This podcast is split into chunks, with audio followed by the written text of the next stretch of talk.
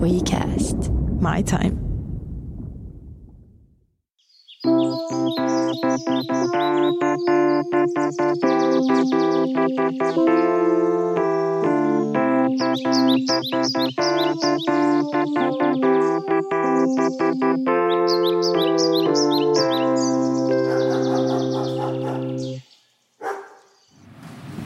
Hyvää huomenta, Kasper Notta. Mä vähän harjoittelen mun Kasperantoa. Meniks oikein?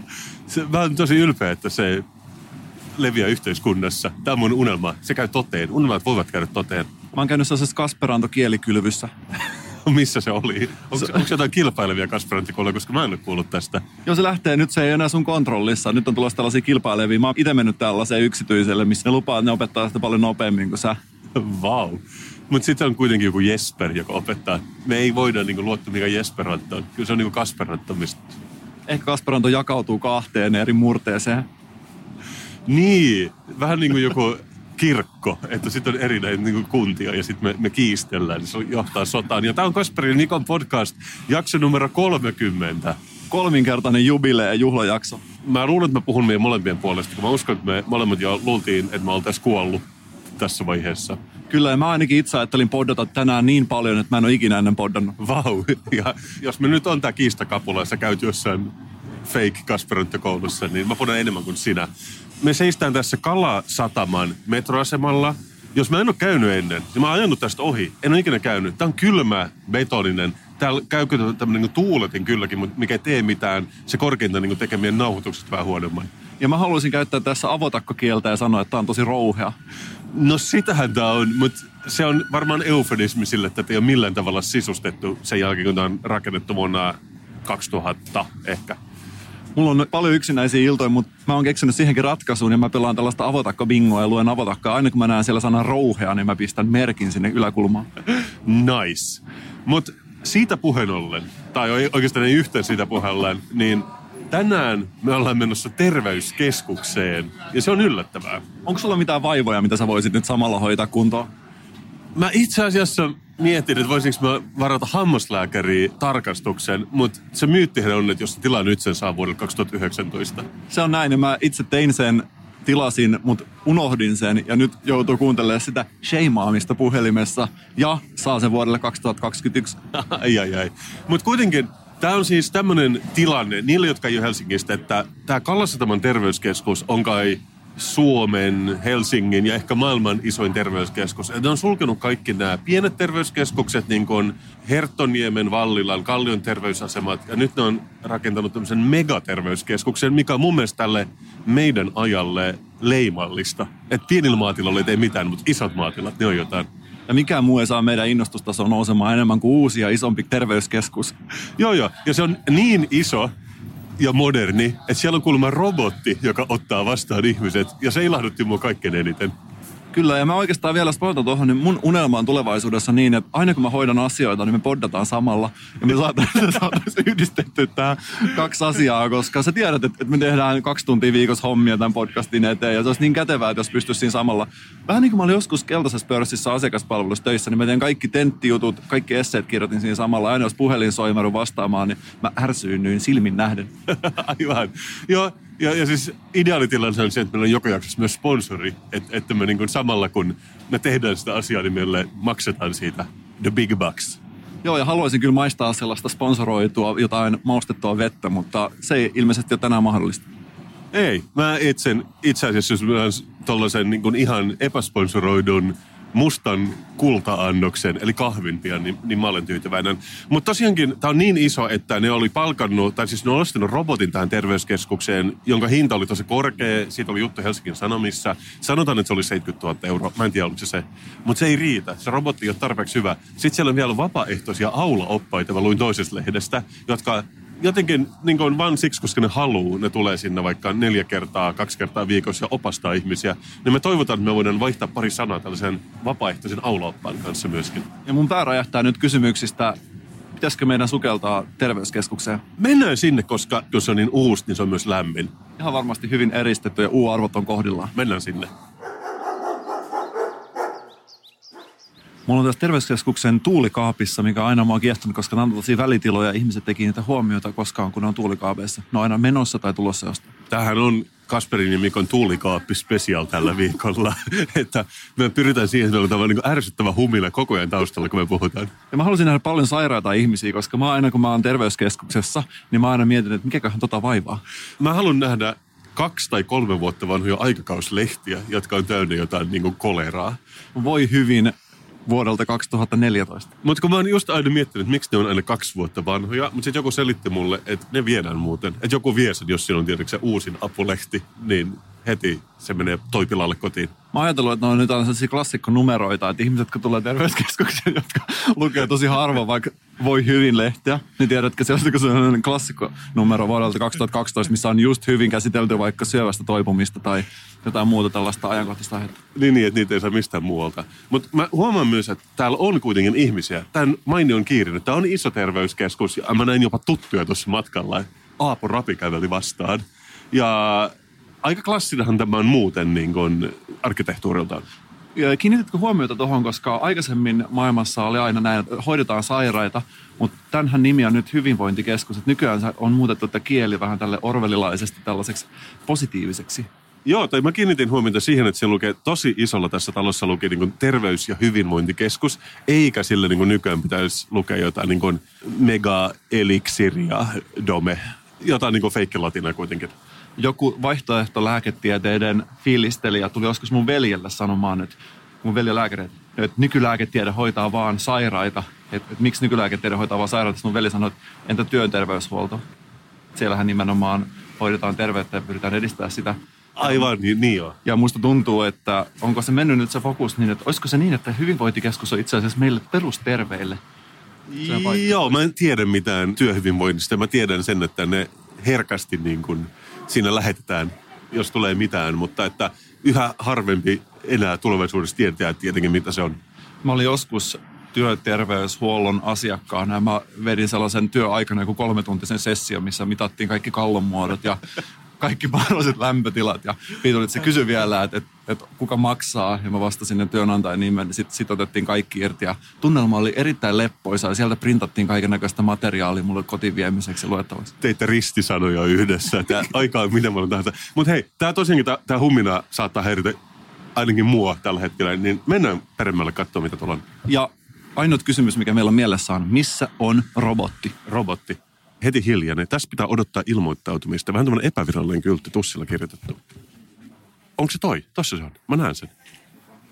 Siistii. Se on pienikokoinen. Aa. Joo. Mut ihan ystävällisen näköinen. Hyvää huomenta. Tervetuloa Kalasataman. Kallassataman mihin? Nyt se jotenkin meni jumiin. Tuli joku error. Käyttöliittymä on pysähtynyt. Tämä on, kyllä, tämä on ongelma kyllä niin kuin tämän nykytekniikan kanssa. Ihan hyvä robotti, Va- mutta käyttöliittymä. Tässä, tässä on pieni lapsukanna, mutta painetaan tätä OKta niin. No niin. Ehkä nyt. Huomenta. Vähän. Tämä robotti puhuu aika niin kuin pätkittäin. Pitäisikö siihen installoida jotain ajureita? Nyt pieni lapsiasiakas tässä painoi dance-nappulle. Tässä valita arcade vai freestyle. Laitetaan freestyle. First make some space for me. Okei, okay, meidän pitää mennä pari askelta taaksepäin, koska nyt saiko tanssiin meille.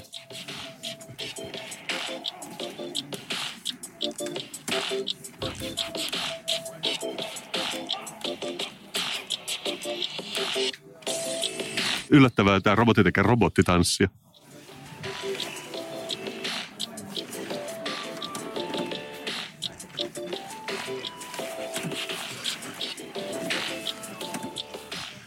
Tämä pelottaa mua robotti. Tämä on just tällainen, että Skynet on jotenkin lähempänä kuin koskaan, kun mä katson sitä.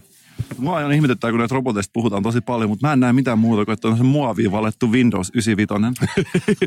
Mitäs kieltä sä haluaisit tää pois? Varmaan suomea kuitenkin. Ei, Kasperanto on muuten valikassa, huomasit. Nyt painetaan nyt exittiä. Ja nyt mä haluaisin, että se oikeasti sanoisi meille jotain tervetuloa terveyskeskukseen. Tämä ei ollut niin kuin myös ovella vastassa, vaan tämä oli ikään kuin tässä nurkassa tämmöisen sermien välissä tämäkin robottipaskiainen opastus. Mä painoin nyt sen. Sillä on tämmöinen iPad rinnan päällä. Hei robotti. Missä ovat wee see-tilat? Mä painan nyt sitä, mutta enkö tämän kanssa puhu? Moikka. Take me to your leader. se katsoo mua jotenkin sen innoittavilla tämmöisellä äyriäissilmillä, jotka on täysin mustat ja elottomat. Okei, okay, opastus, selfie. Sen kanssa pystyy ottamaan selfien. Onko se mitään? Nyt se meni jotenkin taas jumiin. Eikö, ekas pitää painaa vissiin Suomeen. Valitse poseeraustabletiltani, niin saadaan hyvä kimppakuva. Kimppakuva tuli kyllä sieltä. Valitse poseeraus, okei, okay, yksi. Tehkääs aluksi vähän tilaa. Meikäläinen asemoituu. Mä rupean sanomaan. Tulkaahan tähän ympärille sitten, niin saadaan kunnon kuvan. Toi kuulostaa vähän ritvalta. Kuka ottaa tämän kuvan, koska nyt se meni tällaiseen... Mutahan tiivis tunnelma. Taitaa tulla oikein mestariotos.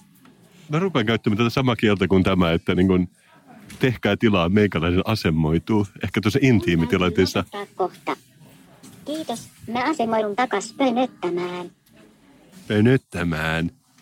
Toivottavasti tuli kivoja kuvia. Ei ehkä ihan kaikkea sieltä välkyimmästä päästä. Tää, tää tota. Joo, painetaan nyt exitti. Siis tää on, mä, tää on liian tämmönen niin kuin sormikeskeinen tää käyttöliittymä. Mä haluaisin sen kanssa voisi puhua. Tää on käytännössä siis tabletti, joka on liimattu tollaiseen muovikasaan. Joo. Siis mä odotin tuollaisesta Transformersia, että se niin kuin äkkiä muuttuu joksi tappavaksi aseeksi. Okei, okay, missä ovat wee see-tilat? Mä painan sitä. Mutta miksi sitä voi kysyä siltä? Siinä pitää painaa nappia. Niinpä, niinpä. Tässä on nyt ykköskerroksen kartta. Kartta. Keltaisella merkitty alue kuvaa näitä yleisiä tiloja. Tässä ensimmäisessä kerroksessa vessat löytyy tuolta sun takavasemmalta infotiskin vierestä. Vierestä. Myös tuossa mun selkäpuolella olevan aulan päädyssä on vessa, mutta se ei ole yleisessä käytössä. Hirveän pitkä. Sen tähän karttaan punaisella. Se on tarkoitettu tässä meidän vieressä olevan H U S Labin asiakkaille näytteenottoa varten. Okei. Ylemmissä kerroksissa taloa kiertää käytävä, jonka varrelta kaikki löytyy. Kerroksissa kaksi kuusi vessat löytyy hissien lähettyviltä kyseiseltä käytävältä. Aika kattava. Aika, ihan sama. Voinko mä nyt painata exit-nappia? Hei, uusi, uusi kysymys. Me ollaan nyt Kasperi ja Mikko, Kasperin Mikon podcastista. Eikö te Mikko aika vetävä niin kuin podcastaaja? Tää ei puhu. Kun tutkin tätä robottia, niin mun mielestä tässä on nyt erona se, että ihminenhän kuulee korvilla, mutta tämä puhuu korvista. Täällä on kaiuttimet korvissa. Totta. Sellainen totta. Pieni ero on vielä robottia ja ihmisten välillä. Pitäisikö meidän istua tähän niin kuin odotusaulaan, nyt kun me tiedetään, niin kuin, missä vessat on, niin Onks... me päästään eteenpäin. Tämä oli nyt se, sä sanoit, että seitsemänkymmentätuhatta euron. Joo, joo. Tällaisen numeron mä muistan, että... Hmm, mitä, eikö iPad, Lenovo niin kuin Magic iPadin saa jollain niin kuin viidelkymppiä nykyään? Se latailee. Mä jotenkin kyllästyin tähän robottiin jo. Tai ei ihan sitä, mitä mä odotin. Mutta se on niin kuin huomiota herättävä, että se on vaan niin kuin metrin korkuinen. Se ei ainakaan ole pelottava. Ole hyvä ja vastaat. Mutta mietin vaan sitä, että jos ne haluaa houkutella ihmisiä terveyskeskukseen, ja niin sitten on tällainen robotti täällä, niin olisiko parempi houkutella vaan aiheuttaa ihmisiä sairauksiin?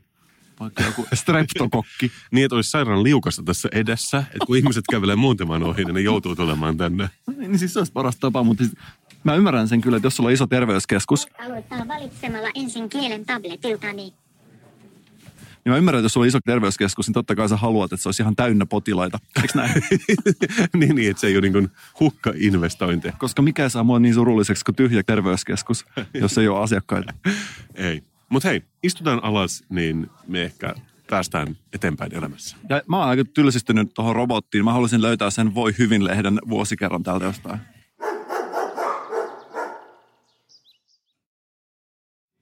Me tultiin tähän terveyskeskuksen kahvioon, mutta jouduttiin kiertämään ulkokautta. Pieni kritiikisiemen, ehkä olisi voinut olla myös sellainen sisäväylä. Joo, joo. Tämä taitaa olla, niin kuin, kai se on muotia, että ne on niin kuin ulkoistettu jollain tavalla johonkin. Tämäkin oli epäseksikkäästi nimetty. Tämä nimi oli joku niin kuin Palmia ravintopiste. Ja mun mielestä terveyskeskuksen vieressä, jos on kahvila, niin mä haluaisin, että se olisi erikoistunut tällaiseen terveyskeskusravintoon. Että täällä esimerkiksi voisi olla sellaista kaksikymmentä eri väristä kiisseliä ja voisi aina niistä valita mieleensä. Mä tykkäisin, että olisi vaikka niitä leivoksia, jotka näyttää syöpäkasvaimilta tai ehkä joltain syfilikseltä. Tiedätkö, että, että niin kuin, vähän niin kuin leikitellään sillä konseptilla. Ja olisi tällaisia hyytelöitä, mitkä näyttää niin kuin soluviljelmä- tai bakteeriviljelmäalustoilta. Eikö on, missä ole jotain mustaa? Eh, tässähän on siis lounas täydessä menossa, niin on tuosta punaista mehua, joka ehkä voisi olla tosi laihaa verta. Tähän on sellaisessa lasiputkessa. Tuollaisia mehushotteja. Se mun täytyy sanoa, että tämä niinku huomiota herättävä, että Kalasatamahan on ollut jo tosi pitkään ja tulee olemaan kai vielä kymmenen vuotta tämmöinen iso, iso työmaa, niin yhdeksänkymmentä prosenttia asiakkaista tässä lounaskahvilassa, niillä on nämä työvaatteet päällä ja niillä oli kypärät tuossa tuulikaapissa, mikä oli aika sympaattista. Mutta se on kyllä hyvä, että työtapaturmia ei ole selkeästi sattunut hirveästi, että tuolla terveyskeskuksessa ei ollut hirveästi näitä työmiehiä. Mä oon itse siitä tosi iloinen. Tämä on myös tämmöinen, mitä itse on niin juuri juuri herännyt ja nämä työmiehet käy jo lounaalla kello niin kymmenen kolmekymmentä. Voi olla tätä myöskin lähin, mitä me päästään normaalia työelämää pitkään aikaa. Hei, mutta mä oon miettinyt tota robottia. Sehän oli aika kelvoton. Se, se, se oli vähän joo, siis se... Olisi toiminut ihan yhtä hyvin, jos olisi ottanut tämän tabletin käteen. Et se seisoi kahden sermin välissä. Sitten siinä luki niin kuin pieni laminoitu A neljä, että hei, nimeni on Pepper, kysy minulta. Ja ensinnäkin, miksi nimi on Pepper? Eikö sillä voisi olla joku vähän niin kuin luontevampi nimi? Se on vaikea lausua. Joni. ja, tai Kasper. et, et pal- paljon hauskempaa. Mutta mä luin siis tällaisen artikkelin siitä skotlantilaisista tiensuolaajista. Onko sä yksi niistä ihmisistä muuten, joka vihaa suolausta talvella? En. Mä en vihaa, mutta mä haluaisin olla sellainen. Mä haluaisin vihata sitä ihmetöhnää, mikä tulee tuolla Pohjois-Suomessa Oulun teillä. Siellä on joku tällainen töhnä, eli tällainen joku tiestä irtoava, joku piki-ihmeaine, joka pilaa autojen alustat ja laittaa autot ruostumaan ennätysvauhtia. Kiehtovaa. Se ei ole ainakaan mikään niin matkailuvaltti siellä päin. Mutta okei. Okay. Mutta siis Skotlannissa suolataan näitä teitä ja jotkut tykkää, jotkut ei, jotkut sanoo, että se ruostuttaa autoja. Mutta nyt on keksinyt, että niitä pystyy seuraamaan reaaliajassa jollain apilla tai kartalla niitä tiensuolaajia. Ja ne on nimennyt ne kaikki yksitellen. Eli sä pystyt menemään sun tietokoneella tai puhelimella, sit sä seuraat niitä. Ja niillä on tämmöisiä vähän niin kuin punny names, niin kuin sanaleikkinimiä, niin kuin gritty, gritty, bang, bang. Toi äh, tiensuolaus on siis, gri, Gritter on se nimi. Ja Sir Salter Scott, Sir Walter Scottin jälkeen, joo. joo. Ready, spready, go, Gritallika, Luke Snowwalker ja Sir Gritsalot. Kuka näitä nimiä on antanut? Siis tää ihan tää suolaus, yks, yh, siis suolausyhtiö. Skotlannin tieyritys. Nimekä skotlantilainen tieyritys itse asiassa jonkun pseudo-latinankieliseen asian mukaan niin kuin Suomessa oli aina. Muistatko vielä aikaa, jolloin oli esimerkiksi Merita-pankki? Muistan. Onko se Nordea-pankki niin paljon kauempaa siitä? Mikä sun, tämän tielaitoksen nimi nykyään on? Destia. Destia, aivan. Se on melkein kuin latinaa. Se tekee siitä niin paljon niin kuin hienompaa. No kuitenkin, mä, mä en tiedä, mikä Skotlannin Destian nimi on. Toivottavasti tämä on järkevää. Mutta just tämä, että niin kuin asiat nimeää, niin niistä tulee sympaattisempaa. Ja mä yritin niin kuin löytää vähän, että onko tähän jotain niin kuin psykologista mekanismia sen takana. Ja mä löysin itse asiassa yhden artikkelin, joka oli vähän tutkinut sitä. Aa, ne oli tullut siihen tulokseen esimerkiksi. Se alkaa sillä, että tällainen amerikkalainen vakuutusyhtiö kuin Nationwide, ne oli kaksituhattakolmetoista tehnyt jonkun kyselyn niiden asiakkaiden keskuudessa, siis ei missään nimessä tieteellinen tutkimus, mutta kaksikymmentäviisi prosenttia tämän vakuutusyhtiön kyselyyn vastanneista oli nimennyt autonsa, mikä musta kuulostaa aika korkealta. Siis tunneeko sä ketään, joka olisi nimennyt autonsa? En. En minäkään. Siis mä tiedän, että jos jollain on joku tämmöinen niin kuin matkailuauto ja ehkä on jossain Uudessa-Seelannissa, silloin niin kuin mun mielestä siellä päin se on tavallisempaa. Mutta yleensä puhutaan vaan niinku autoista tai korkeintaan sen auton merkistä. Onko tämä samaa käyttäytymisperhettä kuin oman aseen nimeäminen? Niin. Eikö omat aseet aina nimetään? Mä ainakin itse nimennyt kaikki aseeni. Onko sä myös nimennyt sun peeniksen? Totta kai. Mutta se on varmasti sitä. Ja siis tämä artikkeli jatkoi sitä, että sit toisaalta just niinku aseet, autot, veneet nimetään, mutta ei esimerkiksi wc-pönttöä. Että kukaan ei nimeä wc-pönttöään, vaikka kaikki olisi niinku mahdollista nimetä ympärillään. Sähän voisi nimetä oman pahimman vihollisen mukaan, eikö niin? Mikko, ei, anteeksi, sä olit mun paras ystävä, niinhän se meni. Mutta sehän on näin, että sä, et sä itse tiedät, että sulla on paljon enemmän kokemusta vielä mulla, mutta sitten se, kun tulee tilanne, että keksitään lapsille nimiä, mm. ja nehän heitetään aika hatusta yleensä, ja aina tulee se vaihe, jolloin tulee mieleen se yläasteen ärsyttävin runkkari, ja tää sun puoliso erottaa nimeksi just tämän ärsyttävän runkkarin nimeä, ja sitten se yleisin reaktio, mitä ihmisiltähän tulee, on se, että ei missään nimessä. Joo, aivan niin, totta, koska joo, se on, se on niin kuin saastuttanut sen nimen jo niin kuin vuosikymmeniä sitten. Mutta mä ajattelin, että se on nimenomaan toisinpäin, että mä nimenomaan haluaisin nimetä niiden mun yläasterunkkareiden mukaan sen takia, että mä osoitan, kuinka vähän mä niistä oikeasti välitän. Aa. Ja kuinka vähän niillä on valtaa, ja se on ainut keino mitätöidä näiden yläaste kiusaajien valta on nimetä lapsi niiden mukaan. Ah, hyvä. Ja vähän tuommoinen niinku reclaimata se nimi. Tämä on aika hyvä. Tämä on hyvä itsellä. Mutta siis, mut siis mä en ole tehnyt tätä. Mulla on pakko, pakko sanoa, että jos joku ihmettelee. Niin, niin, ja sitten just, just sen ajan nimet on aina, tiedäksä, ne ei ole ehkä muotinimeä nykyään enää. Et, kuten Joni. niin, niin, että nykyäänhän lapsen nimet on Amadeus ja Kopernikus.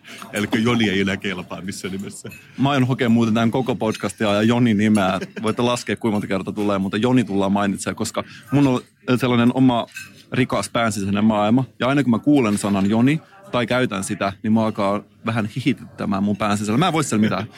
Hyvä nimi.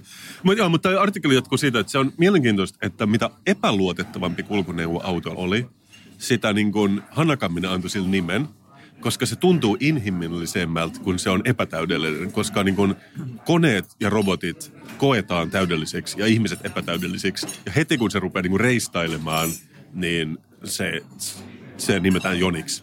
Mutta sehän ei ole myöskään mikään vahinko, että kaikilla autoilla on kaksi silmää ja ehkä suu siinä edessä. Että tehdään semmoisia automalleja, johon sä saat henkilökohtaisen suhteen ja sä haluat just sen, sen auton, koska se on niin söpä. Ja siis mä oon nähnyt Suomessakin, että jossain, niin kun, onko se joku mini tai joku tällainen, on laitettu niin kun irtoripset niiden joo. ja, lampujen päälle. Mä aloin vääntää, vääntää naamaa. Se, mä en muistan tämän, mä oon nähnyt, nähnyt kyllä. Kuplavolkkareihin on kanssa tehty. Joo, samaa. Ehkä se oli kuplavolkkari. Mutta sitten myös, että et tämän mukaan niin yksinäiset ihmiset nimeävät tarinoitaan anakammin, kun niillä ei ole paljon ystäviä. Koska sä voit ikään kuin saada enemmän ystäviä sillä tavalla, mikä oli musta mielenkiintoista. Joo, siis käy järkeen. Mutta sitten on myös niin tähän nimeämisiin liittyy sellaista, että ennen vanhaan, kun oli vaikka kalastusaluksia aika samanlaisia satamassa, niin piti nimetä, että sä oikeasti niin löydät sun oman. Mutta sitten sit on tullut sellainen tapa, että musta sun nykyään lain mukaan sun täytyy nimetä sun vene. Tai silloin varmaan joku rekisterinumero, mutta siis mä en tiedä, joku veneilijä varmaan kirjoittaa meille ja raivoaa tästä. Mutta kaikilla veneillähän on joku nimi, eiks vaan? On, ja mä oon joskus katsonut niitä nimiä. Nehän ei ole välttämättä ihan hirveän mielikuvituksellisia aina. Ne on just tätä Bella ykköstä, kakkosta ja Mirandaa. Joo, ja ekan kerran kun näki niinku psykopaatin, niin piti sitä hauskana, mutta sitten kun näki niinku viidennen, niin se ei enää ollut niin hauskaa. Mutta se esimerkiksi, että jos tämmöinen laki on olemassa, ne pitää nimetä. Ainakin se on käytäntö, että ne nimetään. Mutta esimerkiksi se ei päde mihinkään muuhun kulkuneuvoon mun mielestä. Onko sun polkupyörän nimi? Ei, se on vaan, se on polkupyörä. et, et, todellakin, se on vaan, joo, mutta niin mä ymmärrän, mitä sanot. Ehkä mä niinku öljyäisin sitä niinku, ja hivelisin sitä, jos sillä olisi joku nimi. Mutta nimeämisessä on myös monta eri tasoa. Mä mietin, että on tietysti täältä annetaan joku tällainen inhimillinen erisnimi, mutta sähän itse käytät aina sun polkupyörästä nimeä Polkkari. niin. Mutta siinä oli kans niinku hauskaa se, että et sit kun nykyään tulee siis epä, niinku itse ajavia kulkuneuvoja ja robottibusseja ja tällaista, niin niihin tahallaan lisätään just ääni, että ne tuntuisi inhimillisimmiltä ja vähemmän pelottavilta. Että se on myös tapa niin kuin käsitellä tätä asiaa. Ja siis nämä tutkijat tässä artikkelissa, ne sanoo, että että tämä on tärkeää tutkia tätä asiaa siksi, että jos me ymmärretään se mekanismi, mikä liittyy siihen, että sä humanisoit koneita, niin sä opit myös ymmärtämään ihmisiä, kun dehumanisoi toisia ihmisiä ja näkee ne koneina. Mä oon itse viettänyt tosi paljon aikaa viime aikoina mun pyykinpesukoneen kanssa. Okei. Okay. Ja mä oon kuunnellut, että siinä on nimenomaan tällaisia U I-ääniä, eli käyttöliittymäääniä. Jaha. Ja siinä on tällainen ääni, että aina kun sä pistät sen päälle, ja siitä tulee tällainen pieni melodia. Ja kun se ilmoittaa, että pyykit on valmiina, mä tietysti innoissani menen aina, että hei, mahtava homma, pyykit on valmiina, vihdoinkin pääsee ripustamaan. Koitan avata sen luukkua, niin siinä on turva-aika, kolme minuuttia. Ja tiedätkö, Kasper, miltä tuntuu odottaa kolme minuuttia pesukoneen edessä, että se luukku aukeaa? Te voitte vähän niin kuin tutustua toi sinne siinä. Että se olisi hauska, jos se vähän, no, miten sun päivä on mennyt, Mikko? Mutta tiede ei ole niin pitkällä vielä. Ei ole, ja mä oon iloinen siitä, että sä oot sellainen ihminen, joka valitsee tällaisen strategian siihen. Mutta mä itse aloin repimään sitä väkivaltaisesti ja aloin hakkaamaan sitä konetta. Ouch, teidän niin kuin ystävyys on koetuksella. Ja arvo, mitä tapahtuu? No. Kone on invalidisoitunut niin, että nyt sen koneen luukun avausmekanismi on vaurioitunut. Että aina kun mä pistän pesukoneen pyykit päälle, aina kun painan nappia, että käynnistä ohjelma, tulee iloinen ääni. Miksi sinä vihaat minua, Mikko? Tai isä? miksi olet vahingoittanut minua? Kyllä, ja siitä saa ilmoittaa tällaisella äänellä.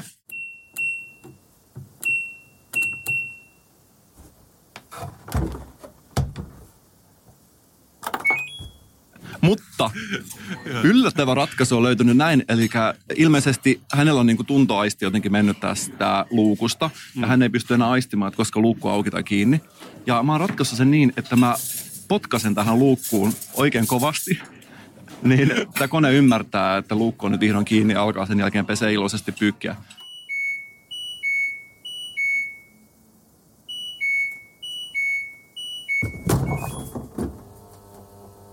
Mä näen tämmöisen niin kuin Rise of the Machines-tyyppisen tilanteen kyllä aika niin kuin nurkan takana tämän jälkeen. Ja mä oon siis todellakin inhimillistänyt tämän koneen, ja tää, nimenomaan tämä loppukappale, jonka mä soitan nyt tähän, joo, niin mä oon itse sanoittanut tämän kappaleen.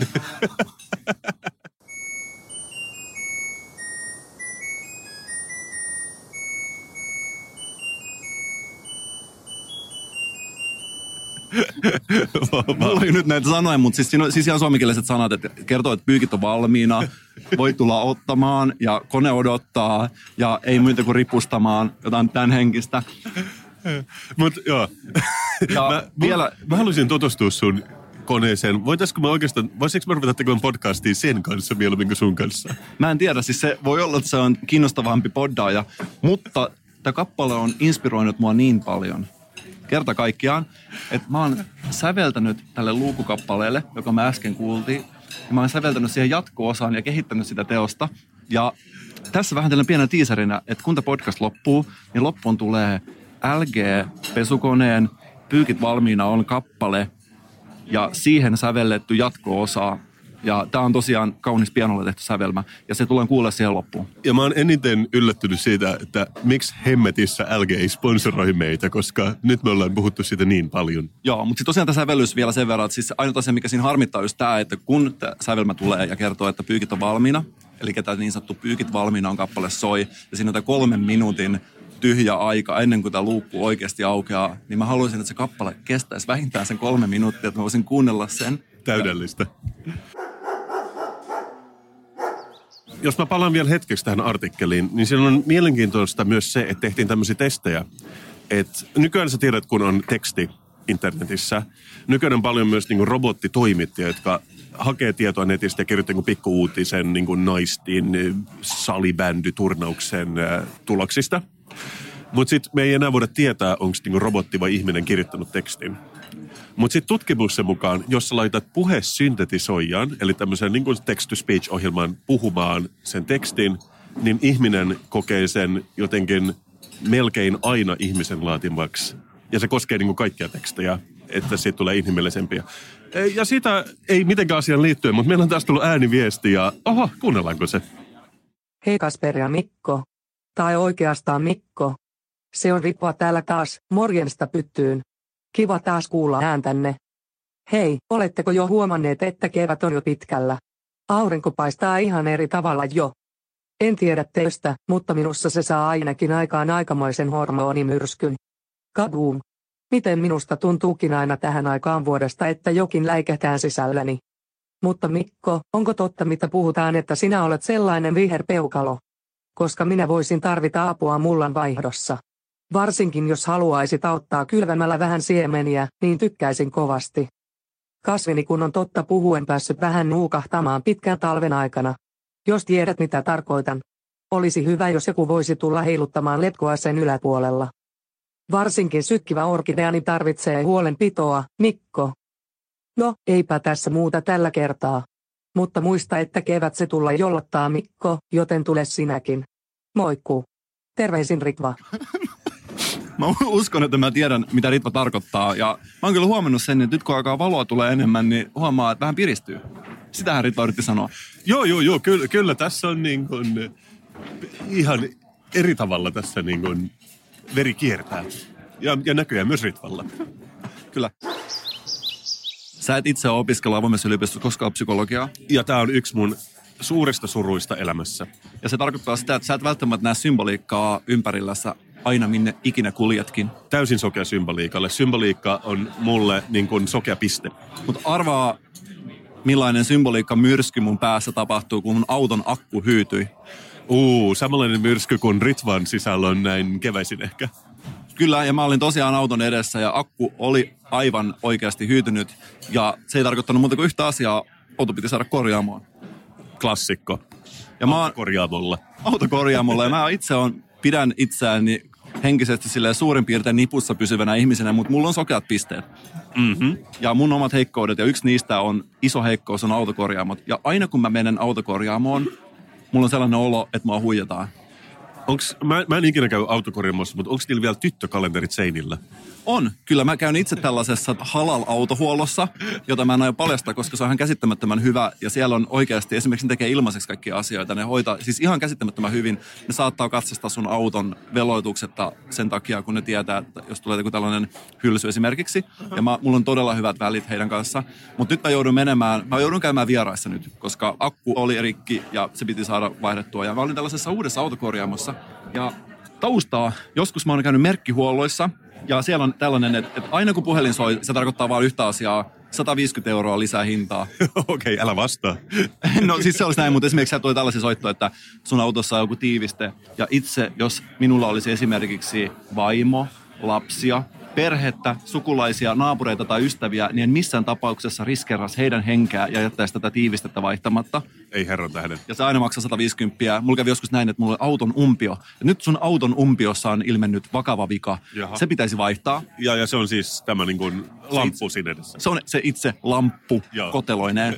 Ja mä kysyin, että no, onko se kova homma? Mä sanoin, ei, ei, ei, että ei ole kova homma. Että se on ihan pikku homma. Se maksaa kolmesataaviisikymmentä plus asennus, joka ei ole kova homma. Menen paikalle ja kysyn, paljonko maksaa? Sieltä tulee joku kuusisataa euroa. Mä sanoin, miten se mahdollista, että maksaa kolmesataaviisikymmentä, sanoin, että se ei ole kova homma. Se on kova homma. Mutta eikö se ole aika kuvaavaa kanssa, että et tiedät sä, mulla on semmoinen mielikuva, että niinku kahdeksankymmentäluvulla, jos lampussa oli joku pikkuvika, siinä vaihdettiin joku semmoinen niinku sulake, joku maksoi joku viisikymmentä penniä, mutta nyt sä vaihdat niinku koko auton etuosaan, jos tulee joku vika, niinku modulirakenne. Joo, se on just tätä, ja sitten sit myöskin tämä kyseinen merkkihuollon henkilö väänsi siinä, että se on kuulemma niin hankala homma. Pitää avata konepelti, pitää avata ruuvit, pitää ottaa se irti, pitää repiä puskurit. Ja mä sanoin, nimenomaan sanoin puhelimessa, että ei ole kova homma. Ja sitten ei, ei, että hän tarkoitti nimenomaan, että se on kova homma. Ja mä sanoin, että en mä ole maksaa tätä, että kuuntele, että en mä ole maksaa. Sä siitä sanot puhelimessa. Joo. Ja tämä on myöskin se, että hyvä vinkki kaikille tinkaajille, tällainen hieman aggressiivinen hyökkääminen tiskin yli, koska mä sain siitä joku kaksisataa euroa alennusta. Hän hiljeni ja kon, varmaan konfliktivälttelijänä naputteli konetta ja no, katsotaan täältä koneelta, naks, naks, naks, naks, hän lähtee kaksisataa euroa pois. Kävi sama tilanne nyt auton kanssa. Tuli tää mun ärsyttävä uusi korjaamo, korjaamo setä, joka koko aika otti tällaisen holhoavan otteen muhun, josta mä tietysti provosoidun entisestään. Ja hän sanoi, että sulla on parkkivalot täällä rikki. Jaha, onko se vakavaa? No mä, siis ei, ei mun mielestä. Ei mun mielestä. En mä käytä parkkivaloja, ainakaan tietääkseni. Mutta siis siinä kyllä tällainen, että pitää avata konepelti, pitää avata ruuvit. Pitää ottaa ruuvimesseli käteen. Pitää ottaa ruuvimesseli käteen. Pitää pistää kädet jälkeenpäin. Joo, tää, tää jatkuu ihan ikuisesti tää juttu. Ja sitten tässä oli sama homma, oli, että piti lukea tällaiset vikakoodit. Vikakoodit pitää lukea, pitää laittaa johto kiinni, pitää ajaa viantunnistusohjelma. Tää on vähän niin kuin poddaaminen, pitää ottaa mikrofoni esiin, pitää avata suu, pitää juoda kuppi kahvia. Kyllä, kyllä mä ymmärrän toisaalta niin. Tätä miestä. Mut hän sanoi just tästä vikakoodin lukemisesta, että mä sanoin, no mitä se maksaa, että kun akku vaihdetaan, vikakoodit pitää lukea. Meillä on tällainen Boschin järjestelmä, joka lukee vikakoodit. Mä sanoin, okei, okay, että mun tää halal-autohuolto tekee tämän asian ilmaiseksi, jos mä vien sinne, että joo, me nollottiin nämä sun vikakoodit, että siellä oli taas kaiken näköistä. Niin. Eli mun tapa, mulle sopiva autohuolto. Mutta hän sanoi, että ei, että heillä on tää Boschin ohjelma, se maksaa kahdeksankymmentä euroa. Sitten mä sanoin, että, on, että mulla, tää on normaalisti, tää on ilmainen mulle. Mm. Tai se mä maksan no, korkeintaan kaksikymmentä tästä. Eikö se sama ohjelma maksaa Tokmannissa kaksikymmentäviisi euroa? Siis mä tiedän, että on joku sellainen muistitikku, millä sä pystyt resetoimaan sun koko auton. Ai jaa, okei. Okay. Se maksaa just varmaan joku viisi euroa. Mutta siis tää, siis hyökkäsin tätä ihmistä vastaan ja sanoin, että en mä todellakaan jo maksaa sit noin paljon. Ja hän, hän tota, meni taas vaikeaksi ja naputteli vähän aikaa konettaan ja antoi minulle kaksikymmentä euroa alennusta. Vau. Okei, okay. Elikkä sä yrität sanoa, että sun, et, et sun businessmallin salaisuus on äh, aggressiivisuus. On, ja siis se on myöskin, sit, mutta sitä ei tosiaan sovi ihmiselle, jotka on konfliktinvälttelijöitä Aivan. ja jotka ei kestä sellaisia tilanteita, että esimerkiksi nyt kun mä hain sen auton, niin mä joudun, tämä tapahtui puhelimessa, kun mä hain sen auton, niin mä kohtasin tämän koko korjaamon henkilökunnan kolme vanhaa setäukkelia, jotka katsovat minun silmiin ja luettelevat kaikkea, mikä mun autossa on pielessä. Muun muassa tällainen, että sitten vielä se, semmoinen juttu, että toi auto on todella likainen. Jaha. Ja ongelma siinä on se, että kun sulle tulee lunta katolta, niin se ei edes enää valu sieltä pois. Aa, tota, mähän en tunnetusti omista autoa, mutta tämä ei niin kun herätä sellaisia niin kun autokuumeita varsinaisesti minussa tämän sun tarinassa. Ei, ja sitten toinen asia vielä auton omistuksesta, että saattaa olla tällainen joku päivä, että sulla tulee vaan yhtäkkiä, että pitää jarrut vaihtaa, ja sitten sä viet auton korjaamaan, se maksaa kahdeksansataa euroa, jonka lopputuloksena sä saat toimivat jarrut, mitkä on tietysti tärkeitä, mutta sä et varsinaisesti saa sellaista hyvän olon tunnetta, niin kuin sä saisit, jos sä ostat vaikka jonkun kalliin O L E D Samsung-television. Näinhän se on. Mutta tiesitkö sä, Mikko, että me juodaan juomaa joka kerta onks tässä tää, ohjelmassa? Onko tämä siis joka jaksossa yksi juoma vai joka jaksossa kaksi? Tai joku, jossain jaksossa kaksi ja sitten välillä on joku jakso, missä ei ole ollenkaan juomaa? Tähän mennessä on ollut kyllä joka jakso yksi juoma. Ja mun mielestä pidettäydytään siitä. Se on niin kuin klassikko kuitenkin. Ei mennä nyt niin kuin hämmentämään tätä keittoa liikaa. Ei, ja ihmiset rakastaa sitä, että asiat on samanlaisia kuin aina ennen. Siinä on tietynlainen autismi asuu meissä kaikissa, niin mä ainakin haluan vaan niin kuin vahvistaa ja juhlia tätä niin kuin pientää sisäänrakennettua glitchiä. Ja Suomea ja suomalaisia tunnetusti juominen kiinnostaa muutenkin. Kyllä, ja siksi juuri olen tuonut juoman Ruotsista. Ja mitäs pidät tästä juomasta? Trocadero. Tämä on siis, tämä on hauska mun mielestä niin kuin muiden maiden klassikot, koska tämä on semmoinen juoma, minkä on niin kuin nähnyt, kun Ruotsissa käydessä, mutta ei ikinä on juonut. Ja mä oon googlannut, että tämä on vuodelta tuhatyhdeksänsataaviisikymmentäkolme, koska kofeiini oli kielletty Ruotsissa vuoteen tuhatyhdeksänsataaviisikymmentäkolme saakka. Ja sitten kun se niin kun päästettiin irti, niin kaikki panimot halusi kofeiinipitoisia juomia. Totta kai niin Coca-Cola rynni äkkiä markkinoille, mutta niillä oli myös Cuba-Cola. Ja sitten myös tämmöinen niin kun omenan ja appelsiinin makuinen juoma, jossa on myös kofeiinia. Ja ei siinä mitään, se on ollut kauan markkinoilla. Ja tämä on just tämmöinen niin pommak, jonka tietää, että on siellä, mutta miten usein esimerkiksi juo pommakia, ei kovin usein. Ei kovin usein, mutta mua alkaa kiinnostaa. Onko tämä ollut tämä etiketti siis samankaltainen? Tässähän on vähän tällaista menneiden aikojen havinaa. Joo, on, on, on. Ja ny- nykyään, ja tämä on nimenomaan, niin kuin, tätä on markkinointi Pohjois-Ruotsissa. Tämä on niin kuin Pohjois-Ruotsin oma juoma, tämä Trocadero. Ja se, sitä on valmistettu jossain pienessä panimossa siellä. Ellen mä väärin muista, niin Torniossa oli pizzeria, jonka nimi oli Trocadero. Okei, okay, mutta se on kai joku ranskalainen nimi, että se ehkä tarkoittaa jotain. En mä tiedä, pizzeriaa. Niin kuin ranskaksi. Juoman välittäjä, eli trokaaja. Mutta nyt joo, kun Ruotsissa on niin kuin, tiedänsä, raivottu siitä, että joku isompi panimo on ostanut oikeudet tähän Trocadero-juomaan, ja ne rupeaa valmistamaan sitä jossain Etelä-Ruotsissa, ja sitten ne tuo markkinoiden light-version, ja kaikki on silleen, ei, ei, tiedäksä, kun on tottunut johonkin, niin sitä ei vaan pysty menemään takaisin. Tämä on se kuuluisa kansa raivostui. Kansa raivostui. Ja myös ne uudistaa tätä etikettiä, mutta siis hyvin hienovarisesti. Ja tässä on esimerkiksi nyt tämmöiset vähän niin kuin rumat outlineit, ääriviivat tässä Trocadero-sanossa. Niin musta tuntuu, että ne ottaa esimerkiksi ne pois, mutta kansahan raivoaa tällaista, eikö vaan? Onko se tarkoituksella tehty, kun tässä näkyy kirjaimessa on tällaiset mustat ääriviivat. Ja sitten jokaisella kirjaimella eri väri on punainen, sininen, vihreä, punainen, sininen, vihreä. Nämä on hieman, niin kun katsot tarkkaan, niin huomaat, että ne on vähän mennyt eri kohdalla. Onko se tehty tarkoituksella, että ennen vanhaahan oli Aa. näin, että jos oli vaikka smyk-paino, että kaikki värit oli eri lautasella. Niin mä ymmärrän, värit, että ei, se kohdistus on mennyt vähän pieleen. Niin, onko se tehty tarkoituksella, onko siinä haettu sitä menneiden aikojen tunnelmaa vai? Totta, en tiedä. Muutenhan tämä on sellainen niin kuin lastenkirjaklassikko, eikö vaan? Jokainen kirjainen on eri värillä. Ja mä en oikein ymmärtänyt, että tykkääkö lapset siitä erityisen paljon. Mut, mut... Pitääkö lapset väreistä? Siis, tai siis, et, et, miten nykylapset? Eikö luulisi, että nykylapset pukeutuu mustaan pelkästään? Siis ihan pienet, ihan pienet vauvathan kai ihan tutkitusta, tutkitusti niin kuin stimuloituu enemmän jostain kirkkaista, punaisesta ja keltaisesta kuin, niin kuin mattamustasta, jos niillä näyttää siinä hoitopöydällä jotain kuvaa. Mä oon huolissani näistä Z-sukupolven lapsista, jotka on syntynyt tällaisiin valkoisiin kuutioihin. Niin kuin kaksituhattaluvun alussa oli tällainen, että lattia on kiiltävää valkoista, seinät on mattavalkoista, katto on mattavalkoista, kaikki kalusteet valkoisia ja ainoastaan joku home is where the heart is -tyyppinen äh, pieni slogani seinällä. Mutta mietitkö tällaiset lapset, jotka ei eläessä ole nähnyt mitään värejä, ainoastaan valkoista ja hieman mustaa ja harmaan sävyä, niin miten heidän värisilmä kehittyy?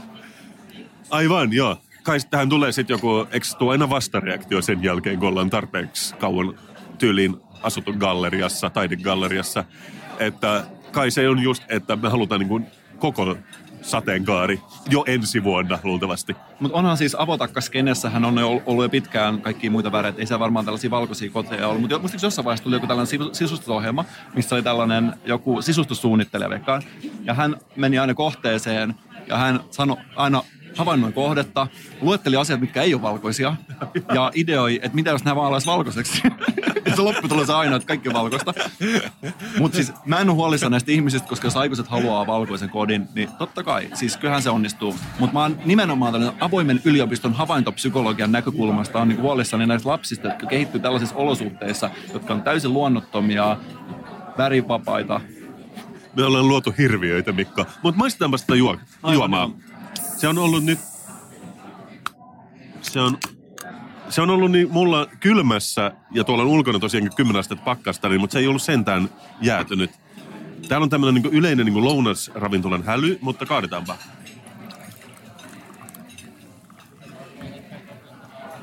No veikkaan, että toi kuulostaa samalta kuin mikä tahansa juoma. Mä, mä sanoisin, että tää ei kuulosta juurikaan miltään. Mutta tämän juominen voi kuulostaa eriltä. Mutta tää näyttää pommakilta. Skol. hmm. Lapsuuden kesäleirit vilistää silmissä. Mulla tulee mieleen joku alkoholi tästä. Siis ehkä joku niinku siiderin tyyppinen, mutta ehkä myös joku semmoinen niinku Apfelkorn, semmoinen niinku saksalainen omena, niinku vähän niinku vahva viini. Mulla tulee mieleen, kun mä olin Salossa Klippulan kesäleirillä ja aloin ainoana lapsena itkemään keskiviikkona kesken viikkoa, että mä haluan kotiin. Ja mun vanhemmat tuli hakemaan mut sieltä pois. Ja mä sanoin mun kavereille, että mä itkin vaan tekoitkua. Okei. Okay. Me ei ikinä saada tietää, oliko se niin kuin... Sitä ei voi tietää, mutta siis mä oon nyt niissä maisemissa vähän aikaa, jos ei haittaa. Mutta se on hauskaa, että sä mainitsit ton sisustuksen tuossa aikaisemmin, koska tiesitkö sä, että mulla on televisio-ohjelmia, joita juonnan tällä hetkellä televisiossa. Voiko sä nähdä siis ihan oikeasti televisiosta? Näkeekö sä myöskin laptopilta tai iPadista? Kyllä, ja jopa puhelimesta, jos jaksaa tihrustella. Sen nimi on Design kolme tuhatta, Mikko.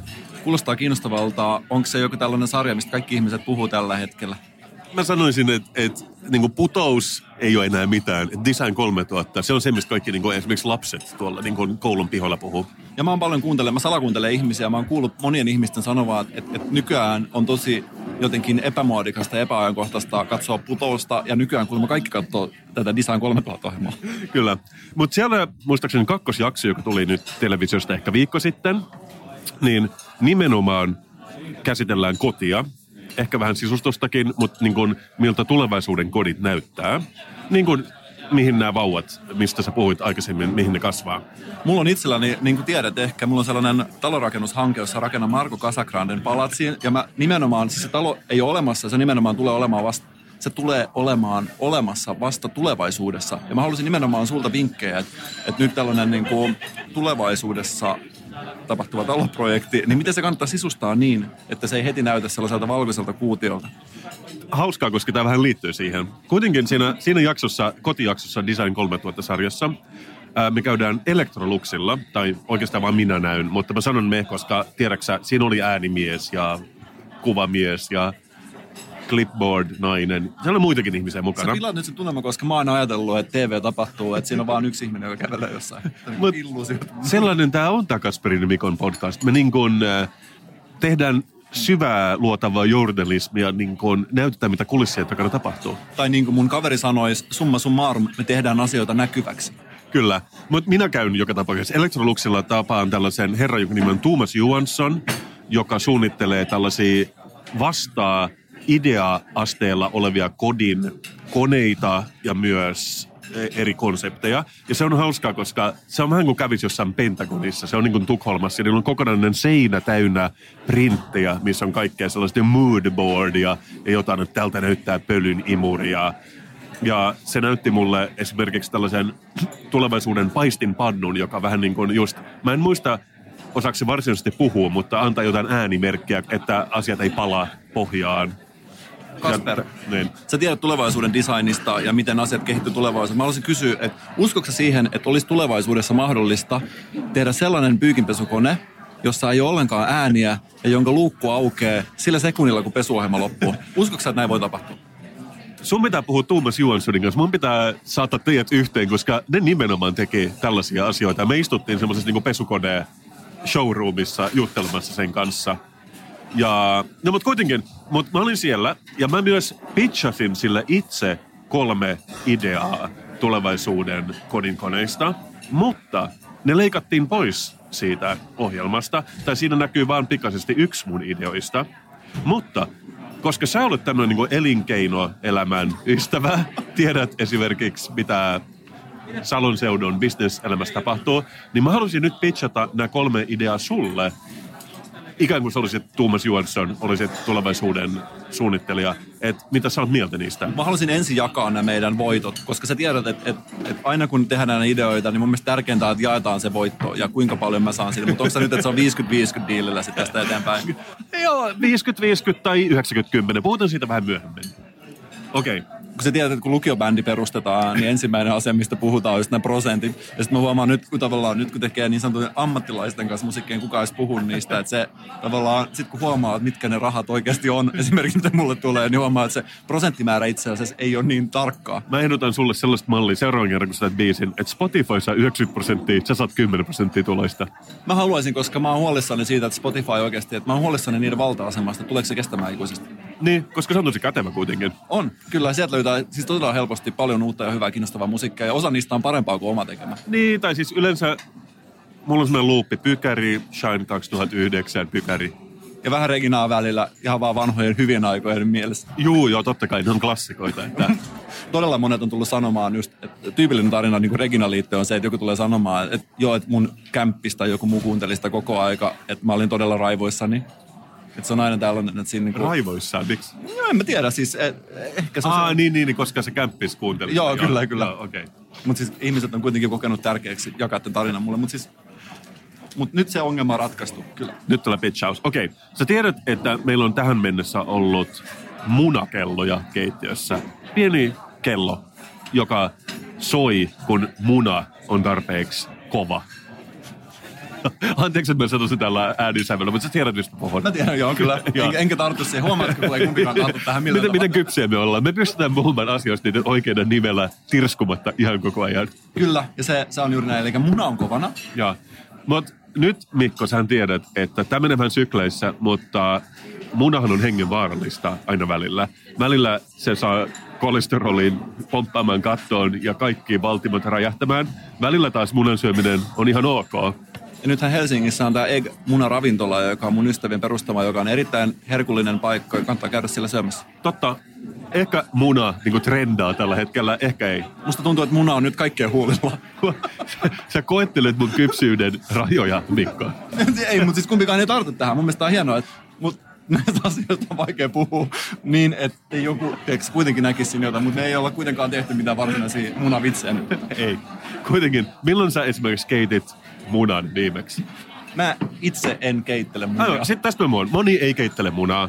Sen sijaan sä saatat ostaa avokaadia. Ja minä ainakin influencerina, niin mullahan on niin kuin avokadokulhollinen koko ajan kotona. Sen limettikulhon vieressä, joka sopii vaan mun sisustukseen. Mun suosikki komediasarja Bored to Deathissä on kohtaus, jossa tää päähenkilö Jonathan Ames, hän yrittää esittää tällaista vetävää poikamiestä. Ja hän kertoo tällaiselle naiselle, että itse vietään sinkkuelämää, joka on täynnä valkoviinia ja avokaadoja.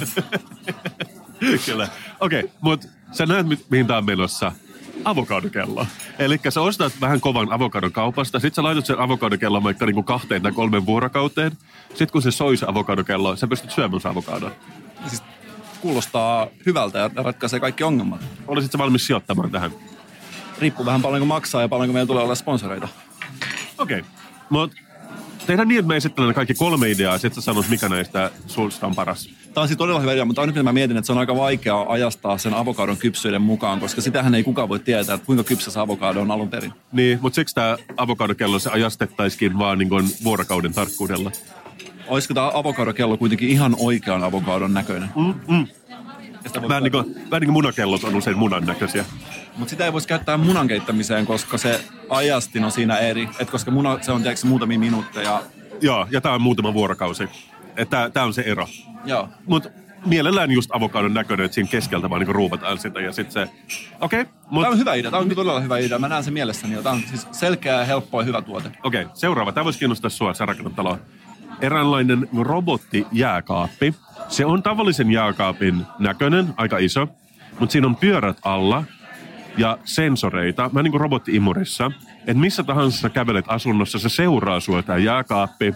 Ja se on niin kuin aina valmiina. Siinä on akut ja se pitää, ja aina jos sun tekee mieli vaikka juoda Trocaderoa tai ottaa joku pieni niin kuin nakki sieltä, niin se on koko ajan siellä niin kuin sun takana. Sä voit avata oven, ottaa sieltä milloin tahansa. Eli tavallaan niin kuin mobiilijääkaappi, joka seuraa sua.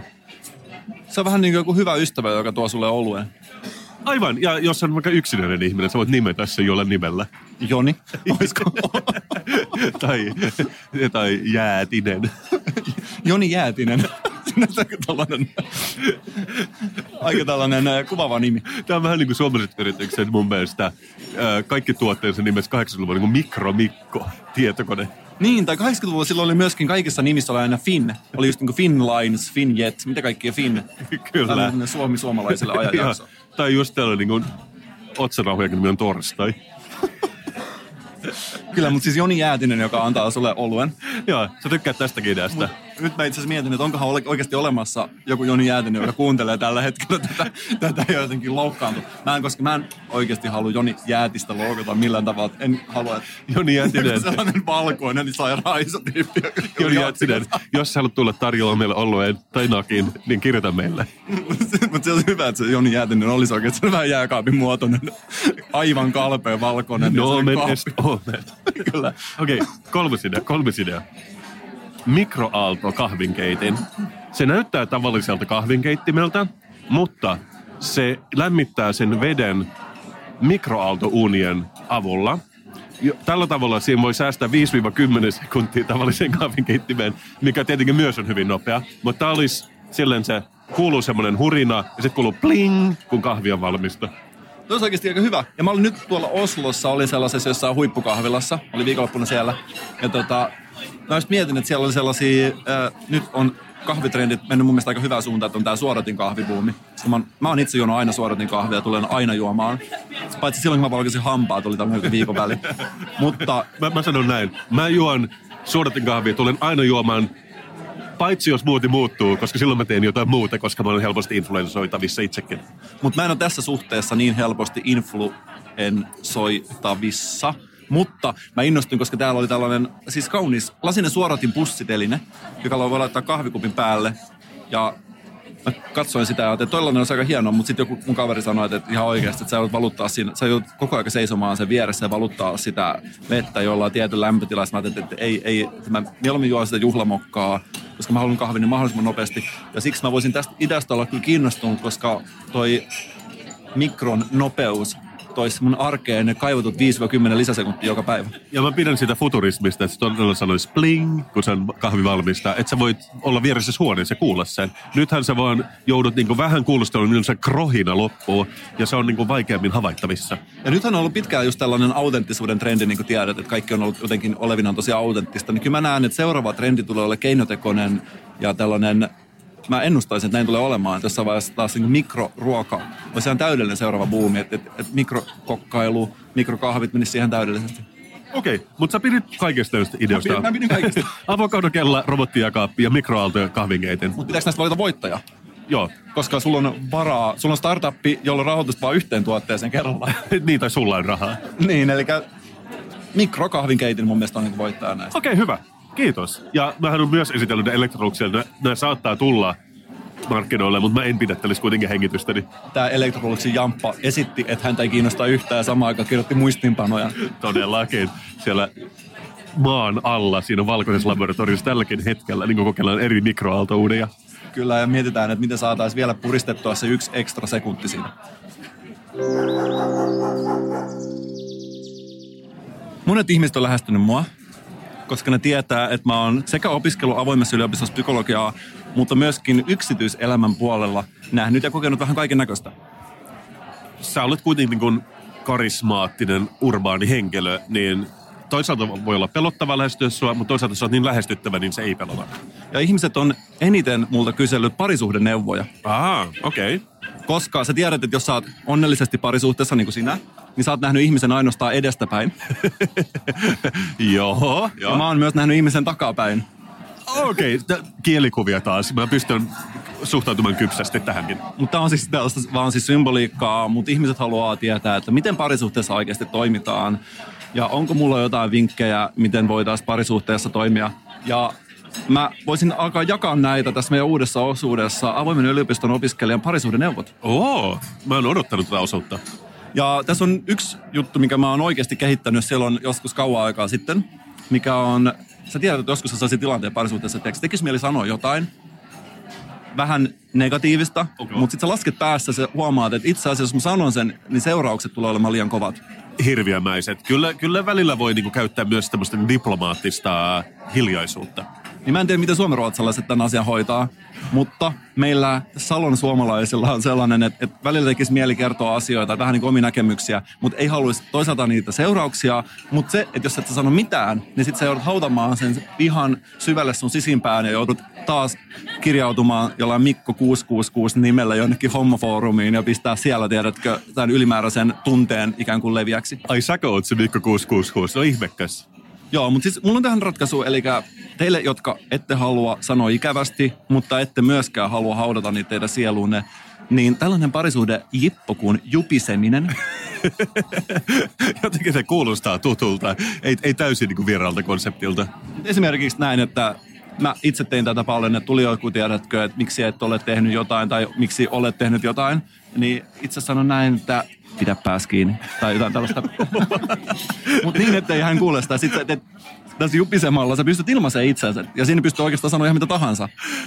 Sä voisit ruveta käyttämään sitä myös tässä meidän välisessä kommunikaatiossa välillä. Mutta sitten toisaalta siinä on se vaara, että mikrofoni kyllä ottaa pienetkin vivahteet herkemmin kuin puoliso. Esimerkiksi kun maistetaan jotain ällöttävää juomaa, sponsoroitua juomaa, mä voisin jupistaa sitä, että hyi helvetti. Mutta niin, että meidän sponsorit ei kuule. Että oispa Trocaderoa. Se, se kyllä. Oli hyvä. Soitin mun ystävälle keskellä yötä, että hei nyt mä oon keksinyt oikeasti täydellisen asian, mitä meidän molempia ongelmat ratkaistaan.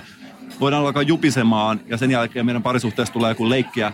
Ja mun ystävä vastasi sieltä ja sanoi näin, että joo, että on kokeiltu, ei toimi. Että aina, aina kun hän tekee, niin hän, hän kuulee vaan, että I heard you. Joo. Siis mä oon jotenkin itse nähnyt tämän vähän tämmöisen niin kuin sitcomin elementtinä. Mä oon ymmärtänyt, että se ei nimenomaan toimi oikeassa elämässä. Siis se oikeasti toimii. Se oikeasti siinä, siinä pystyy ottaa. Ja tää itse asiassa myöskin monille, ketkä toimii mainosalalla, niin mä itse käytän asiakkaiden kanssa tätä, tätä samaa. Mä, siis myöshän se toimii, että, että niinku yskäsee vähän. Jos sä sanot jotain, mistä mä en tykkää, mä sanon niinku bullshit. Siis se on sama, siis sama, sama juttu. Okei, okay. joo joo. Mutta mä ymmärrän, se on niinku variantti siitä. Silloin, silloin, silloin mä niinku tiedän, mitä sä ajat takaa. Maltillisesti kannattaa käyttää tätä. Tämä on vähän niin kuin kaikki suuret voimat, sitten tulee se vastuu. Mä tiedän, että tällainen lainaus on olemassa ilmeisesti Star Warsissa vaiheessa. Ja myöskin, jos sä olit niin kuin tämän menetelmän heavy useri, niin sillä kuitenkin oli sellaiset seuraukset, mitä ehkä kaikki ei halua parisuhteeltaan. Ei, ja sitten nimenomaan ne seuraukset on tässä niin vakavat, että et, et, et ei kannata. Et, et itsehän yhden kerran epäonnistuin tässä ja loppuu historiaa. niin, niin kuin puolisuus kuuluu kerran. Hei, hey, what, what was that? Niin, no, pidä pääs kiinni ja se oli sitten selkeä naks. Elikkä ootko sä nyt varma, että nämä Mikon parisuhden vinkit, on, niin, onko niillä tulevaisuutta? On, mutta siis tässä on nimenomaan vähän niin kuin ydinvoimaa, tiedätkö, oikein käytettynä ja turvallisesti käytettynä ja valvotusolosuhteessahan se toimii todella hyvin. Okei, okay, joo, joo, aivan. Ja voisi myös sanoa, että sä oot tehnyt niin kuin ne virheet meidän muiden puolesta, että me voidaan ottaa vaan niin kuin ne kurjakermat päältä. Näin mä itse aina ajattelen, että mä teen asioita ihmisten puolesta. Vähän, vähän niin kuin katsoa esimerkiksi Cheek-elokuva, Veljeni vartija. Me katsottiin se sen takia, että muiden ihmisten tarvitsisi katsoa sitä. Juuri niin, ja mä kuulin sinun kertovan siitä, enkä ole todellakaan katsonut sen jälkeen, että sun menetelmä toimii siinäkin mielessä. On, ja mä oon itse tällainen aika rohkea ja valmis menemään epämiellyttäviinkin paikkoihin. Mulle esimerkiksi Cheek kutsuvierasnäytös ei ole mikään haaste, ja myöskin tällaiset parisuudekokeilut, vähän niin kuin experimental relationships-osasto on mulle niin kuin aivan tuttua. Hyvä, mutta mä odotan innolla jo seuraavaa vinkkiä. Mulla on täällä listattuna aika montaa, että nyt mä haluan niinku koukuttaa meidän kuulijat. Okei. Okay. Tuleeko sulla seuraava nyt jo vai säästelet sen sitä ensi jaksoon? Nimenomaan ensi jaksoon. Kuitenkin meillä on vielä satoja, eli tuhansia jaksoja jäljellä, niin ei tässä ole mikään kiire. Hyvä. Mutta mä luulen, että me ollaan nyt nähty tämän niin terveyskeskuksen lounasravintola. Mä ehdotan, että me nyt mennään ottamaan selfie sen Hanakan robotin kanssa. Ja sit siirrytään takaisin tuonne Kalasataman metroasemalle. Tehdään näin. Onko sä miettinyt joskus, kun puhutaan, että tuntuu kuin ilma? Että ilma tuntuu kuin joltain. Se tuntuu aina morsiammelta eikä miltään muulta. Ei, mutta ilma miinus viisi astetta tuntuu kuin kaksikymmentä astetta. Aa, joo, joo. Mä en oikein ymmärtänyt sitä ikinä. En mäkään. Et, niin. Eli siis ei ole oikeasti kaksikymmentä astetta. Ei, se on miinus viisi, mutta se tuntuu. Niin. No, mutta minusta se tuntuu plus viideltä. Tiedätkö sä, että se, jos se on niin kuin vaan tunne, niin voiko se olla kaikilla eri tunne? Niin mä mietin, että, että tämä podcast kestää tunnin. Tuntuu kuin kaksi tuntia. Tai... Tämä podcast oli erityisen hyvä. Se tuntui niin kuin aivastukselta, mutta vielä paremmalta. Kyllä. Tai ihmiselämä kesti kolmekymmentäviisi vuotta, tuntui kuin neljäkymmentä vuotta. Joka tapauksessa me siirrytään tuulikaapista tuulikaappiin tässä meidän tämänpäiväisessä jaksossa. Me ollaan taas takaisin Kallassataman metroasemalla. Mitä ihmettä on tapahtunut? Me ollaan poddattu kuin viimeistä päivää, me tultiin samaan pisteeseen ja tuntuu kuin mitään ei olisi tapahtunutkaan. Mehän tykätään tällaisesta circle of life-tyyppistä ratkaisusta, että asioilla on selkeä alku ja loppu.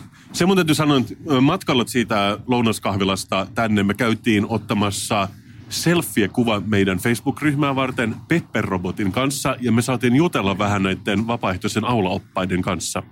Ja ne vapaaehtoiset aulaoppaat kertovat meille mielenkiintoisia tarinoita, muun muassa tällaisen, että Pepper oli yksi päivä jutellut kaksikymmentä minuuttia tuolin kanssa. Ja ne myös kertovat, että kun me tässä lähetyksen alussa yritettiin keskustella sen kanssa, niin se on jotenkin kolauttanut päänsä, ja siksi se ei nyt ole aktiivisessa käytössä, eikä sen kanssa voi puhua. Mutta normaalisti se on kyllä tosi hyvä. Mutta eikö tämä ottaa perus sillä, että joo, joo, tämä yleensä, tämä yleensä toimii tosi hyvin, mutta just nyt se ei toimi. Mä näkisin, että mulla on vielä muutama vuosi odoteltavissa tota Pepperin tuotekehitystä ennen kuin mä vaihdan mun parisuudestatuksen hänen kanssaan sellaiset niin kuin lukitsen.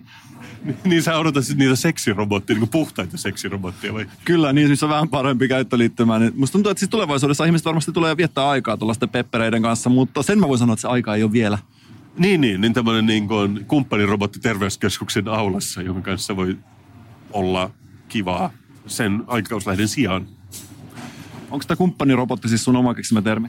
Joo, on. Kumppanirobotti kuulostaa, se kuulostaa aika sympaattiselta. Niin, no... Vähän ainakin sympaattisemmalta kuin jos, seksirobotti. Jos sillä antaa hyvän nimen, eikö se ollut siitä puhe, että me antromoporfioidaan, vai mikä se sanoo?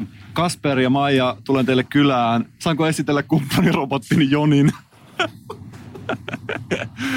Joka tapauksessa... Mä haluaisin mainita ennen kuin me lopetetaan, että sinä ja minä, Mikko, mehän soitetaan jo kahden päivän kuluttua levyjä yhdessä Suomen, ellei jopa Euroopan kuuleimmassa klubissa. Ja setti tulee alkamaan kolmenkymmenen minuutin scratchaus-battlella, jossa me scratchataan ja raavitaan vinyliä niin kuin ei koskaan ennen.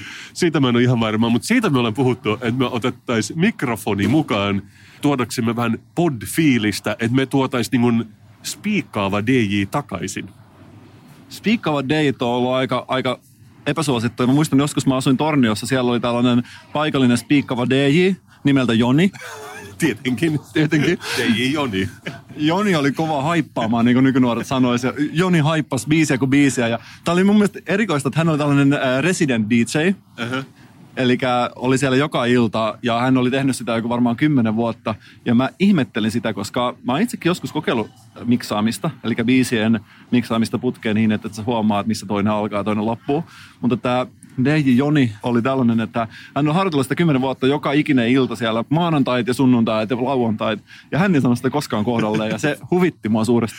Se vaan osoittaa, miten... taitavia yli-ihmisiä D J:t on, koska ne pystyy seisomaan siinä ja soittaa muiden biisejä silleen, että sä et edes huomaa, kun ne vaihtuu.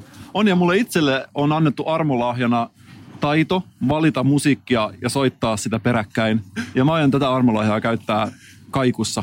Eli lauantai kymmenes kolmatta kello kaksikymmentäkolme nolla kaksi ehkä. nolla neljä ehkä nolla kuusi, jos joku pyytää meitä jatkoille soittamaan. Ai niin jo, nythän on uudet lait, että jotain baarit saa olla pidempään auki. Mä en tiedä, mutta mä, jos mä aloitan soittamaan musiikkia, niin mä en pysty välttämättä lopettaa sitä. Mä, mähän on tehnyt hienon julisteenkin, joka joka meistä on saattanut nähdä, Fjell Rave. Mä oon ajatellut, että on meidän illan nimi. Mä en tiedä, onko kukaan muu kuin minä ajatellut sitä. Kyllä se mun mielestä kuulostaa hyvältä, koska mehän on jotain reivata ja me ollaan oltu tuntureilla, niin eikö se nyt ole sitä? Kyllä, eli tulkaa sinne. Se maksaa jotain, noin kympin, I guess, mutta se on jokaisen pinnin arvoista. On, ja siellä varmasti tullaan kuuntelemaan sellaista musiikkia, jota ei ole koskaan ennen siellä kuultu koko kompleksissa. Ja kai kohdan Helsingissä, nimenomaan ehkä Kalliossa. Niille, jotka ei ole täkäläisiä, niin kuin me ollaan. Nyt on hyvä mahdollisuus vielä ehtis ostaa junaliput sieltä jostain Pohjois-Suomen perukoilta, Tampereelta. Hyvä. Mutta tämä on tosiaankin ollut Kasperin Nikon podcast numero kolmekymmentä. Me ollaan käyty terveyskeskuksessa, me ollaan juteltu robotin kanssa, joka ei tosin jutellut takaisin meille. Me rakastetaan teitä kaikkia. Moi! Ja tähän loppuun kuunnellaan vielä L G Pyykit valmiina on kappale ja siitä tehty Pyykit valmiina on kakkonen, eli tämä alkuperäinen sävellys, jossa kuullaan ensin tämä alkuperäinen aihe, jonka jälkeen kuullaan tämä osuus, miten mä olin jatkanut sitä. Tämä on tällainen kaunis pianokappale ja kaikille pianonsoito-opiskelijoille veikkaan, että hyvä sellainen niin sanottu ensimmäinen harjoite. Täydellistä. Kuunnellaan se. Moi!